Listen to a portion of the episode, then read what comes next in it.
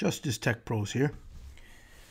For today's episode, I'm going to dive into a couple different topics uh, that I've come across in the last couple weeks that um, deserve some attention and deserve to be kind of talked about and vetted. And also, it's just really something to give the listeners a uh, situation or um, something going on that they should give some thought to and really think about it and understand it and see how they feel about it because these things once you start talking about them they really boil down to who you are as an individual and how you look at certain things.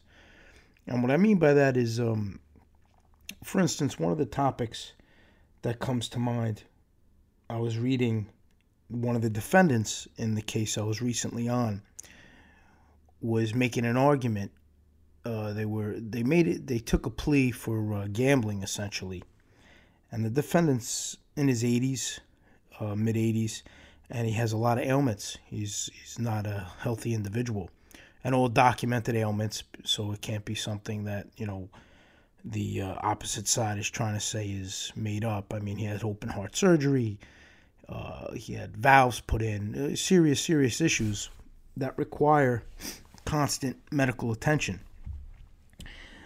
Now, when you look at when you look at these things, and you take out the aspect, you know, uh, uh, um, this this person obviously they're trying to put a uh, a, um, a, title on them, and they're trying to uh, allege that they're a member of an organization to make it sound, you know, that this person's a danger to society and whatnot. But if you remove if you think about that, you're talking about an 85 year old person, 85 year old individual who is under severe poor health, and they need constant monitoring by hospital, by doctors, uh, to to keep them alive, basically, you know, to make sure that things don't progress and to try to get a handle on it.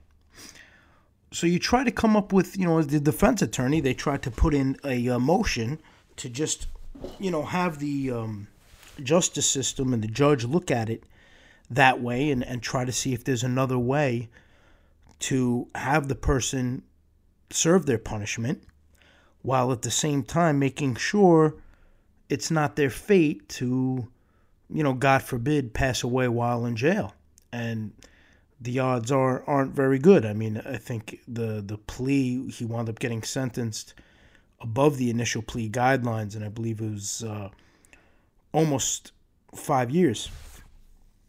So, you know, at 85, 86 years old and poor health, the, the outlook's not good, you know, especially with the BOP facilities for receiving treatment.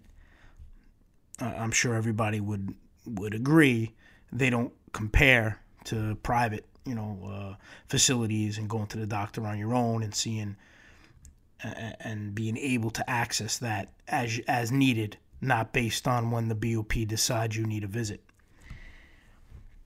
And what's hard to wrap my head around, you're not talking about violent a, violent offense. You're talking about gambling. But the problem is what I see taking place is they don't sentence people on what the what they're pleading to. They're sentencing people based on what they think their past was what they think their alleged position is, if they're a member of some kind of organization that they believe. And what's disturbing is, you know, that's really not how things are supposed to work. And I know many members of the public uh, believe that way too. And that's a problem. And I'm not saying, you know, I try to keep my personal opinion out of these things, but you got to look at this just from common sense point of view. And from a common sense point of view, you have an 85 year old person who's pleading guilty to, to, gambling, regardless of an organization you want to say they're a member of. You could come up with, the system could come up with a way to contain that person, still punish them, without putting them in a facility which most likely they'll serve out the rest of their days. You could come up with a system where they're in their home confinement you take away all electronics, all means of communication. Uh, they, you know, have an ankle bracelet or a monitoring device as far as where they could go within their household They're only allowed to leave for those hospital vi- visits. It's basically jail inside your home. It's the same routine as you would have in jail. You're regulated to a few rooms. You have a TV. You have TV in jail. You don't want them on the internet.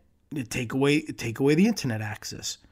Just make them be able to stay in their in their home and their setup and go back and forth and get the care they need without suffering and pretty much being tortured, basically. Um, you know, I, I think humanity should play into these things. And I know they don't because, unfortunately, the way the world works and the way that the justice system works, if you're labeled with something, especially if you're Italian American and you're labeled with um, a stigma or you're, or you're accused of being part of an organization, humanity seems to go out the window.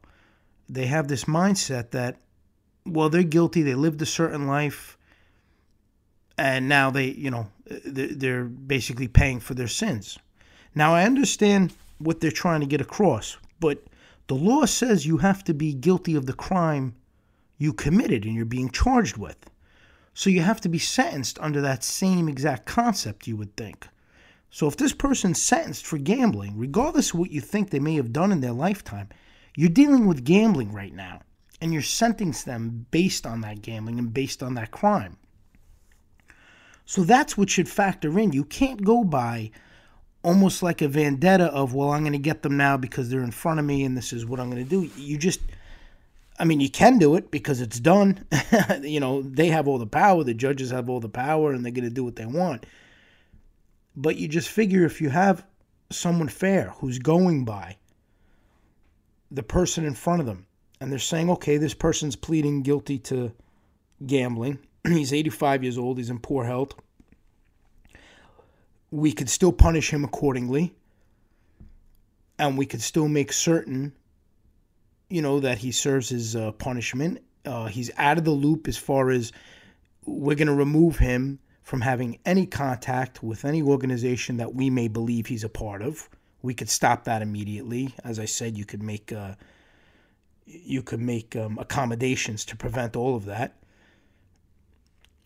and and we'll have them serve the sentence at his home. This way, he continues to get the care that he or she needs. You know, I'm just using this individual as an example, but there's many like this. And, you know, when you look at it even from a financial standpoint, you would figure that it all would make sense just to have the person receive what they need under their own care and under their own insurance and under their own, you know, costs because it has a major impact on even the taxpayers. I mean, I, I was just looking up just for regular incarceration costs. I just wanted to get some ideas. And as of 2017, uh, the annual expense is more than 5.78 billion for federal federal uh, inmates to the taxpayers. It's 5.778 billion. Okay, and that was in 2017, so I'm sure it went up. And for the state, it was 39 billion. And when you think about that impact, and the elderly it's even more. I mean, I, I was uh, reading a report. It was from the author Andrew Cohen, and it's Older Prisoners Higher Costs, and this was back in 2015. And he goes on to just talk about how much it costs to house and to take care of an aging uh, inmate, you know, with um, heart problems, with diabetes, and, and the, the costs are astronomical. So, even from a financial perspective, you would figure they would factor those things in to really weigh it. You know, is it that important to have this person go to jail, increase all the costs, just to die in jail, just to really make them suffer? That's really what it's about. It's about making them suffer because you could still punish somebody without doing that. And you and you're pretty much giving them a death sentence if you have somebody in front of you who that who's that frail and is dying. And again, I'm not. I'm saying weigh the charges that are in front of you. That's all I'm saying. and obviously I may have a different opinion about about it if you know if I uh, have relationship with with a certain person, you know, like any human nature, you don't want to see anybody do a day in jail. But I, I try to look at things from every perspective. So even looking at it from the other side's perspective, you would just figure if you have somebody in front of you who's in poor health, just pled to gambling, you could make accommodations to make sure they are punished without sentencing them to death in essence. And to me, there's no there's no viable reason not to take those things into account. You know, and they have now the compassionate release and all that, but the facts are it's very rare that if you're labeled with being part of organized crime or being part of anything uh, like that, you're not getting a compassionate release. And what's disturbing is people, a lot of people are okay with that. And, and that's a problem. And it's hard to explain the train of thought on that because I know, you know, people just look at it like, well, they're, you know, they're a bad person if they're in their organization and they shouldn't um, benefit from any of that. They shouldn't get a compassionate release. But there's a flip side to that because they should realize by doing that, by making these blanket statements based on labels, you're just giving too much power and too much authority, and you're taking away from what the justice system was built upon.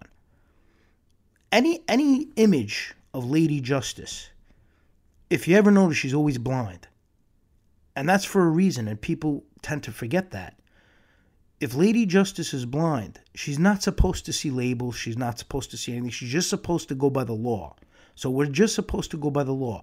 And as hard as it may be to keep your feelings from affecting decisions, that's your duty. If you're in a position of power, that's your duty to keep your feelings separated. I mean, I'm in a much less powerful position, you know, than than uh, a lot of these individuals are, and uh, on a business level, I keep my my personal feelings aside. Even in this format, in the podcast, I try to keep my personal feelings aside. They surface, but guess what? Nobody suffers based on my on my opinion. So I give myself consciously some leeway on that because I know there's no result that could happen that could hit impact anybody negatively. Otherwise, I would tighten that up as well.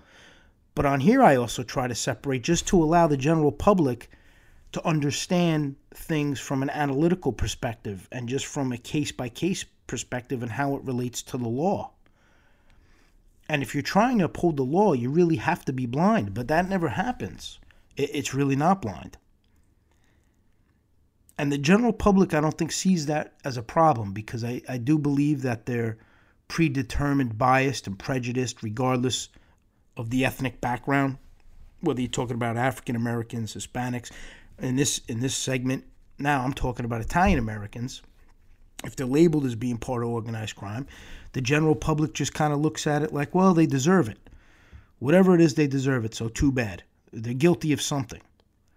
And again, that's not how it works. And that's a dangerous way of thinking. Because who knows? Maybe somebody in their family one day may be accused of something. And if you start having that as the standard, that's very dangerous to go down that slippery slope. You have to take your personal feelings out of these things. You have to just look at the facts and you have to weigh these things on the facts. And it's just concerning because you see it playing out time and again. And and people really don't have a problem with it. And I think if they understood it a little more and looked at it a little differently and took their personal feelings aside and, and not not harbor such prejudicial thoughts about it and just looked at it from a humanitarian perspective and a little compassion and a little emotion and a little what you're dealing with. When you break it down, you take the labels out. You have an 85 year old man, he's in poor health. He's most likely, you know, I don't even want to say it, but he's most likely not going to make it out of jail for five years those things should be factored in. I mean, just factored in in that sense. A little compassion. And it, it's not like you're doing anything that's outside of the realm of the law. You're just dealing with it on a case by case. And that doesn't happen. And that's a problem. And you know, it kind of segues into. I, I, was very impressed. I was reading an article on um, the site.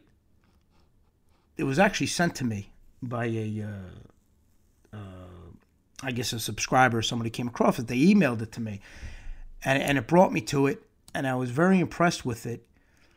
And it goes on to the name of the site's actually the New York Mafia.com. And I, I know I know what the name everybody um, is gonna you know uh, get taken back by the name, but you have to realize it's just it's a site that just talks about you know different uh, aspects of organized crime and whatnot. But what impressed me is they had a section about injustice, and the article was really it was spot on. And I know I know some people don't want to hear that, you know, and, and, again, it goes back to where they say, well, if it's organized crime, whatever they get, they deserve. But that's not how the law works, and that goes for any any um, situation where somebody's targeted or uh, a group is targeted or a group is being, you know, um, uh, really put through the wringer based on what the alleged titles are, the alleged um, organization is, or the alleged alliance is, whatever you want to call it. But this article is really impressive. And, and I want to um, read a few excerpts because it's it's powerful stuff, and I can relate to it because I've seen it played out on the last case uh, that I was with, and and you know continues to play out. So I'm just going to read a few paragraphs from that that um, I think relate. I mean, this goes on to say um, unscrupulous investigators, policemen, prosecutors, judges, and others in law enforcement have crossed the lines of decency, humanity, any sense of fair play and in many well documented cases have actually broken the law themselves under the guise and charade of upholding it. And I'm sure in some instances they have justified it in their own minds as committing these improprieties or outright criminal acts as doing it for the greater good. That they were the good guys, after all, and only jailing the bad guys, putting them in prison where they are supposed to be to begin with. And of course, there have been others who have had little to no conscience at all. And that really goes into, you know, what I've been a, a, a common theme where you can't put somebody away and target somebody because in your head you think they're a bad person. That may very well be, you may believe that, but you have to prove it. I mean, we live in America with the justice system where you have to prove things. You can't just make up charges and stick them on people because you believe they're guilty of something. You have to get them on, on what they actually did. If they broke the law, build a case based on the law that they broke. Don't just throw charges, so many charges up against the wall and hope something that sticks because you know the way society is, something will stick. Whether they're guilty or not, something's going to stick, unfortunately. It, it, it just plays out that way because the general public has that same opinion that, well, they may not be guilty of this, but they're guilty of something. So by convicting, we're doing a greater good. And that mindset has to be changed. And I'm not saying to agree with anything I'm saying as far as how I look at things, but what I am saying is you should just, if you are a U.S., you know, you support the justice system, then you should support it the right way. And you should always have that image in your head that Lady Justice is blind. It's a powerful image. And I, I had a um, artwork commissioned that you'll see on the website and also on the on the podcast where Lady Justice is crying, but she's blinded. She has a blindfold on. And that's the most important part of it that people forget. And you may have vendettas and, and you may have um, preconceived notions about individuals, but the bottom line is you you you have to convict somebody and you have to charge somebody based on true evidence and facts and not whether or not they have a vowel at the, at the end of their name. You know and and that's that's a big problem. And a lot of people don't see it because it's really not out there. I mean there's no you know, there's no societies that fight honestly for like Italian American rights. And and if if a lot of this stuff was laid out and a lot of what goes on in these cases was were was made public, I do believe the tone would change a little bit. And not because people will think, oh, you know, the Italians are right and, uh, uh, the, you know, the government's wrong. It's not that. What I think will happen is they will just see that what's happening in these cases isn't what the law, the way the law was intended. And I, and I believe a person thinking logically and, and using intelligence would weigh the situation and say, regardless of personal opinion, if something isn't the law, it's not the law. And if the law is being bent, it shouldn't be bent on either side. And the defense shouldn't bend it, and the prosecutor prosecutor shouldn't bend it. And the state or the, the government, nobody should be bending it. You know, it should be run a certain way. You just want to know that you're going to get a fair trial. And you're going to be, if you're accused of something, it's legitimate when you're being faced with the justice system, there are rules, and both sides should have to play by those rules. It shouldn't only pertain to one side. Both sides should have to play by those rules, and there should be almost like a referee making sure that those rules are adhered to and are followed. And that's really where the judge comes in, you know. And if you have a judge who has that mindset that the defendants in front of her or him uh, are um, are bad people, air quotes, you know, and uh, are guilty of something. and they have that mindset and they're making their rulings based on that mindset, it pretty much negates everything because now you know there's going to be no accountability. There's going to be no accountability for those involved in the investigation. There's going to be no accountability if uh, the prosecutors or the you know the U.S. attorney are not following things properly and are not going through the proper steps. There's there's really you know and and you're going to put in motions that are just going to get denied and denied, and there's going to be you know ways of of finding some kind of angle to to base your denials upon. You know, when you're dealing with that, it's extremely dangerous. And the general public isn't aware of really what goes on in a lot of these cases because the media doesn't cover it. And I think the problem is the media doesn't cover it because of the the the label. You know, when they see the organized crime, they just assume everything's bad and they don't really look into it. You know, even though something may have that label, of organized crime or whatever you want to call it, it doesn't take away from the fact that it's still, everybody's still entitled to due process. And you have to still go by that process. And it should be looked at and it should be under a microscope, making sure that things are followed properly and the defendants are getting a fair trial. Just because a, label exists, you shouldn't throw all that out the window. And that's what ha- what happens even in the public eye. You know, the public doesn't even give it a second thought. They see that, and as far as they're concerned, whatever it takes to get a conviction, go for it. And again, it's not it's not trying to change if that's their mindset, that's just their mindset. But what they need to open their their their eyes about is by thinking that way.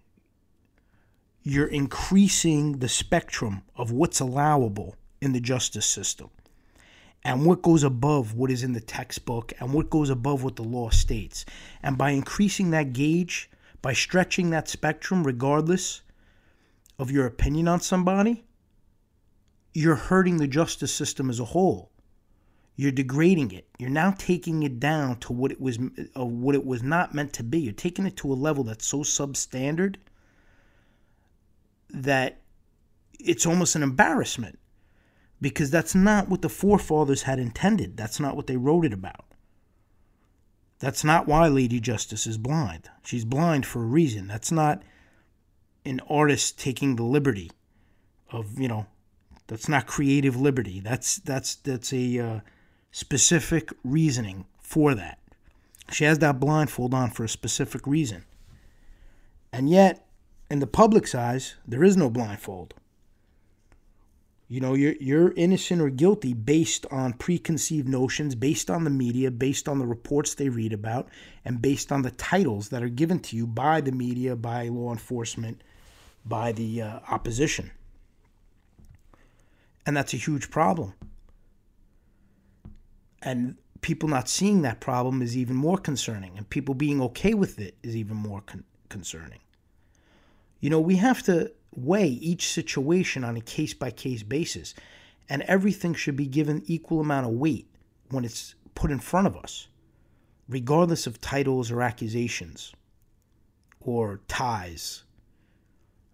It should be all weighed independently and looked at properly. And that doesn't happen. I'm going to give another example that was in the news that was uh, disturbing of how, you know, the lengths that sometimes are, are that law enforcement will go to. An individual was given bail, and law enforcement actually followed this individual to their daughter's doctor's appointment and tried getting pictures of this person um, I guess, breaking the conditions of bail, which the individual didn't. Uh, he didn't wind up, you know, having to deal with anything as a as a consequence. But just think about that. If that was more high profile, and somebody without a vowel at the last name, that would be in every paper that the that law enforcement was following this person to their uh, daughter's doctor's appointment. I mean, you figure that alone is some kind of some kind of personal violation to be at the daughter's doctor's appointment in the waiting room trying to snap pictures of the individual and the daughter. And that's not innocent till proven guilty. I mean, that step alone is not. In, you're taking somebody who's innocent. Right now, in the eyes of the law, this person's innocent. And you're following them to try to catch them at least if you're going to do that, which I don't think you should do in the first place, but do it whether solo, not whether with their daughter. I mean, that's a problem. That's a big problem, and there should be some kind of repercussions for that, especially when nothing came out of it. You know, the person was doing nothing wrong, he was just sitting in the waiting room. But that's a huge violation. And again, it goes back to a humanity level, and people don't see anything wrong with that, and that's what's disturbing you know, we were all raised with a certain code and a certain uh, belief and a certain system, and morals and ethics. And you would figure that all plays into that. And I, I wonder how much money that actually costs the taxpayers to do that. You know, to to have law enforcement go spend the day, stake that out, go to the uh, go to the doctor's office and do all that. You know, I'm sure that costs money as well. So the taxpayers are paying for all these things, and when you think about it, it's it's not it's not cool. I mean, for lack of a better term, it's really not. It's just not the way things should be. And yet this happens every day. And it happens often. And you don't hear a lot about it because it does happen a lot of times to Italian Americans. And it's just not talked about. You know, it's not brought to light because the media don't want to talk about it. They don't want to ruffle any feathers. They don't want to write about it. And I'm sure a lot of people in the media think the same way. I mean, I'm going to give an example. When I was um, working on a past case, I was trying to get an amicus brief on certain rule on certain things. And an amicus brief is basically uh, an opinion um, from an organization. You know, an organization in um, in law. You know, a legal organization or somebody who has a legal background. And I noticed when they saw it was like an organized crime case, you know, they kind of fell off the map. And I was talking about serious issues, serious constitutional issues that if uh, the defendants weren't linked to any organized crime, I guarantee we would have got that brief. And people almost put it, you know, made excuses why not to do it. But I had a feeling why they didn't want to do it. But it's unjust. It really is. And and they should realize for themselves if you're part of law, you have to support the Constitution if you're in that industry, you have to support it regardless of what you feel about somebody, what you feel about a group of people. You know, you have to just go by the law. And that's all, you know, I was asking, really. I was just sending the legal papers to support the opinion. I just wanted their opinion on some legal aspects of it. And to, to not take part in that when you see, and I actually got some emails that were good. They didn't give the brief, but where they agreed with my view on things, where they felt things were were not taking place properly. And that's still in the hopper. I mean, I'm still, I, I got, actually got some feedback, but if you weigh the percentage of the amount of people and organizations I reached out to compared to the ones who were going to possibly take a look at it at this level now, unfortunately, now it's at the appeal level. I wanted it prior to that, but I'll take what we can get. But on the appeal level, if you just weigh the, the percentage of the ones who actually took interest, it's it's minuscule compared to the amount I reached out to. And I know a lot of it had to do with that because of the type of case it was. And that's not the way it's supposed to be. And I understand the general public, you know, they, they have certain ways of looking at things, and it's just society. And a lot of it has to do with all the movies that go on on the topic, you know, and all the different um, online blogs and all the different things like that. That adds to it, that fuels the fire. But it's unfortunate because people should realize, especially if you're in you're you're in the justice system and you're on one side or the other, whether you're on the prosecution side, state side, government side, defense side, you have to remove you know what you feel about somebody or something personally and just try to deal with the law aspect of it. And that's really how the media should be as well. The media should try to remove that and just go by the facts. I mean, if they looked a lot of these cases and they looked at what I spoke about earlier, like the compassionate release cases, where you have a lot of these individuals who are aging and they're very sick and they may have uh, been labeled with one time or another in their life being part of organized crime and now they're very sick and they're dying and they're going for these compassionate releases and they're not getting them and they wind up just dying in jail but then you see other individuals without a vowel in their name, and they're getting those releases.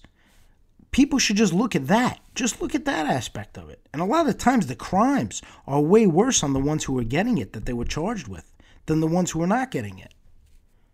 Now, what logical sense could that make? If you're looking at something blindly, think about it. You have one person who doesn't have a label and one person who does. The person without the label is charged with a more serious offense, but they're granted a compassionate release than the one with the label. It doesn't take a genius to figure out why that happened. And the truth is, it shouldn't happen. And I know there's plenty of people on the other side of this. I know there's plenty of people who just, regardless of what I'm trying to say, they're just not going to agree with it.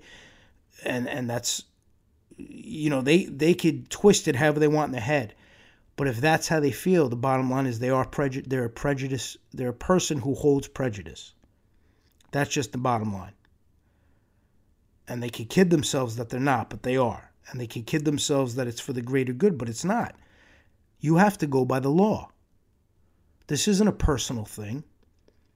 This isn't something you're dealing personal. I, there's plenty of things I've come across personally in my life where my opinion, I couldn't care what's right, what's wrong. If I personally feel strong about something, I go by how I feel.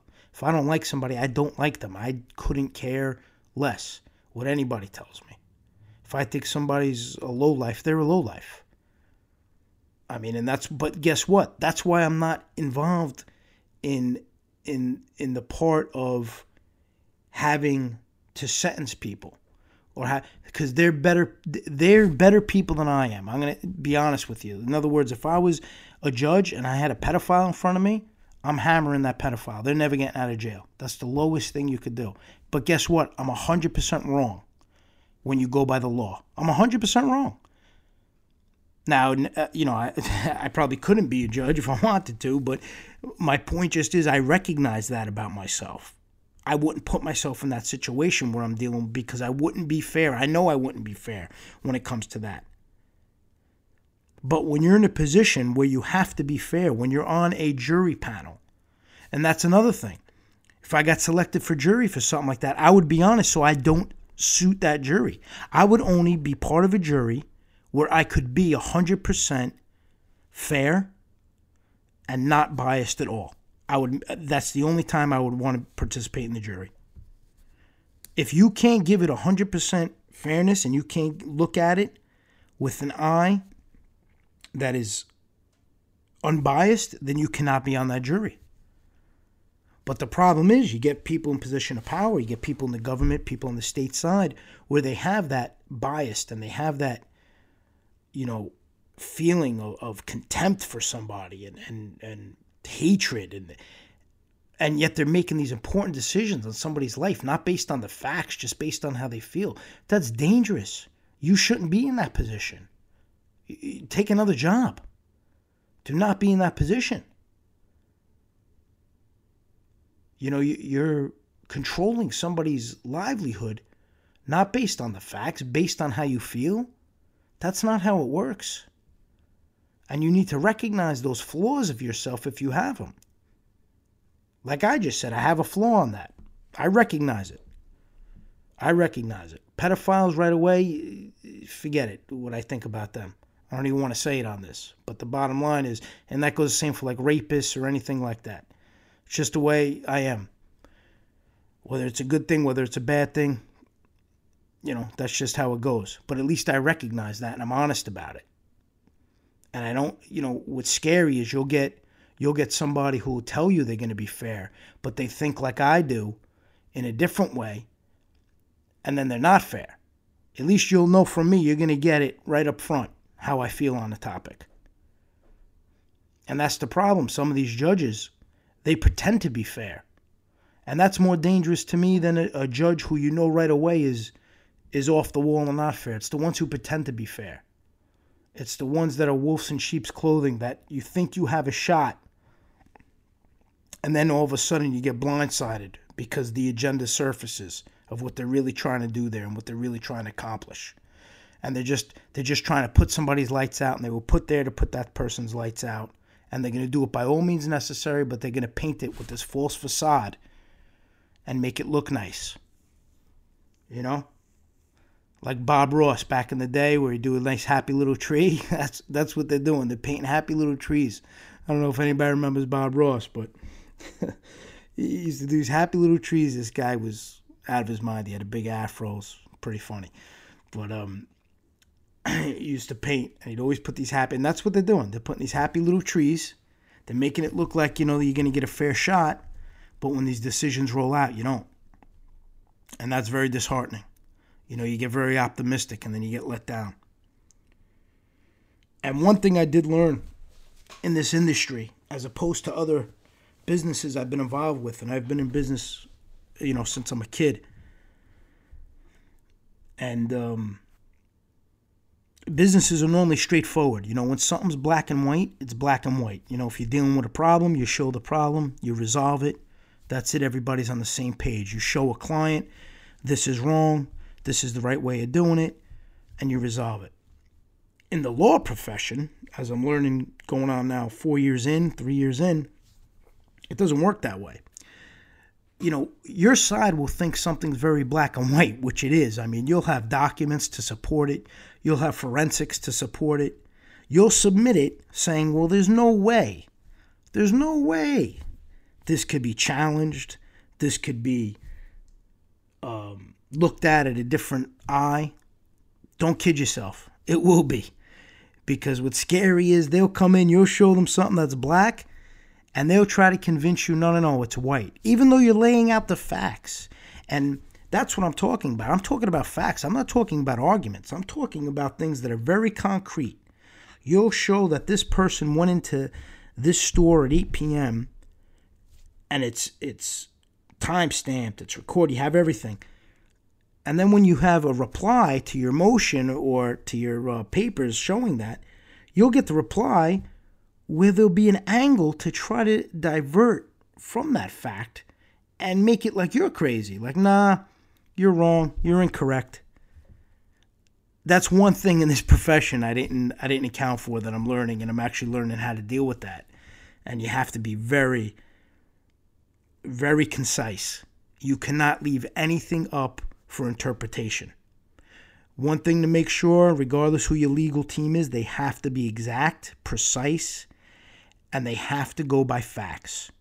They have to go by case facts, and that's why earlier I was in earlier episodes I was talking about how important it is the discovery because you have to get that discovery. You have to cite that discovery. That's the only shot you have. You have to go by the facts because when you leave things for interpretation, it's dangerous and it gets so convoluted and so crazy how things can be twisted. And then, you know, if the judge has an opening where he or she could kind of rule based on this interpretation and they're not, you know, a judge who goes let's just say who operates fairly, they're to they're to take that route. Regardless of how clear cut and black and white you make something. And that's one thing that was kind of a bit of a culture shock for me with my company while dealing with cases where you know you would think something is very very easily explained, very definite. There's supporting evidence, there's supporting documentation, experts, everything you could think of. You submit it, and then you see this entirely different spin on it. And again, what's disturbing is I'm not talking about arguments. That I, you know, I totally understand that. There's always different sides to arguments. There's different opinions. I completely get that. That's just life. That's how it goes. I, I, you know, I could believe strongly in something, but it's open for debate. When it's an ideal, or it's a philosophy, or it's a concept, or if it's a way of interpreting something, I could completely relate how there'll always be different sides on that. Everybody view, could view things differently. I'm not talking about that. I'm talking about clear cut, hardcore facts that are easily provable. And when you show them as clear cut, where something so simple as this person said he went to the store. Now you show them that this is what was said. He went to the store. They'll actually argue that and say, well, we don't think that's what it said. They won't tell you why they're arguing it, but they'll just say that. You almost feel like you're in the Twilight Zone. You really do. You feel like, is this the Twilight Zone? Am I crazy? I'm reading it, I'm seeing it, I'm hearing it. I got 10 other people telling me it's saying that. I'm hiring uh, experts to tell me that's what it's being said, and yet the opposition's telling me that's not what it said. Now, how do you wrap your head around that? That gem, huh? How, how do you get your head around that? That beauty. I can't. I have a hard time. But you have to you have to prepare for that. And that's one change I started making, you know, while running my business and while dealing with cases. You have to anticipate what it could be twisted to mean, what they could possibly argue it, what angle they could probably take and attack it based on that and prepare for that. Make your argument based on what could possibly be twisted to. So it's almost like you beat them to the punch. So if they do go that way, you know, it makes your argument stronger because you almost predicted the way they were going to go. I mean, that's the best way I've come up with trying to uh, counteract that because honestly, it's mind blowing when when you're dealing with clear cut facts and they're being told you're being told, well, we don't see it that way. When something's not up for debate, it's not like you know we're having a debate here. I'm showing you something. I'm showing you the evidence says A, B, and C. Here it is, and you come back saying, nah, it doesn't say A, B, and C. I mean, that's it's it's crazy, it really is. But that's the way it plays out. That's the reality of it and you see people's lives depending on that interpretation. It's scary. Well, I think that's it for tonight. It's actually a late night tonight. It's about uh, it's almost two in the morning, and like I said, I try to get to these things when I have the time and when um, I feel there's some subject matters I want to discuss. And I want to thank the emails been getting and the support and all the listeners. And a special thanks to my uh, number one fan, she knows who she is. so I just wanted to uh, get that out there. And that's it for tonight. And I'll see you in the next episode. Thank you.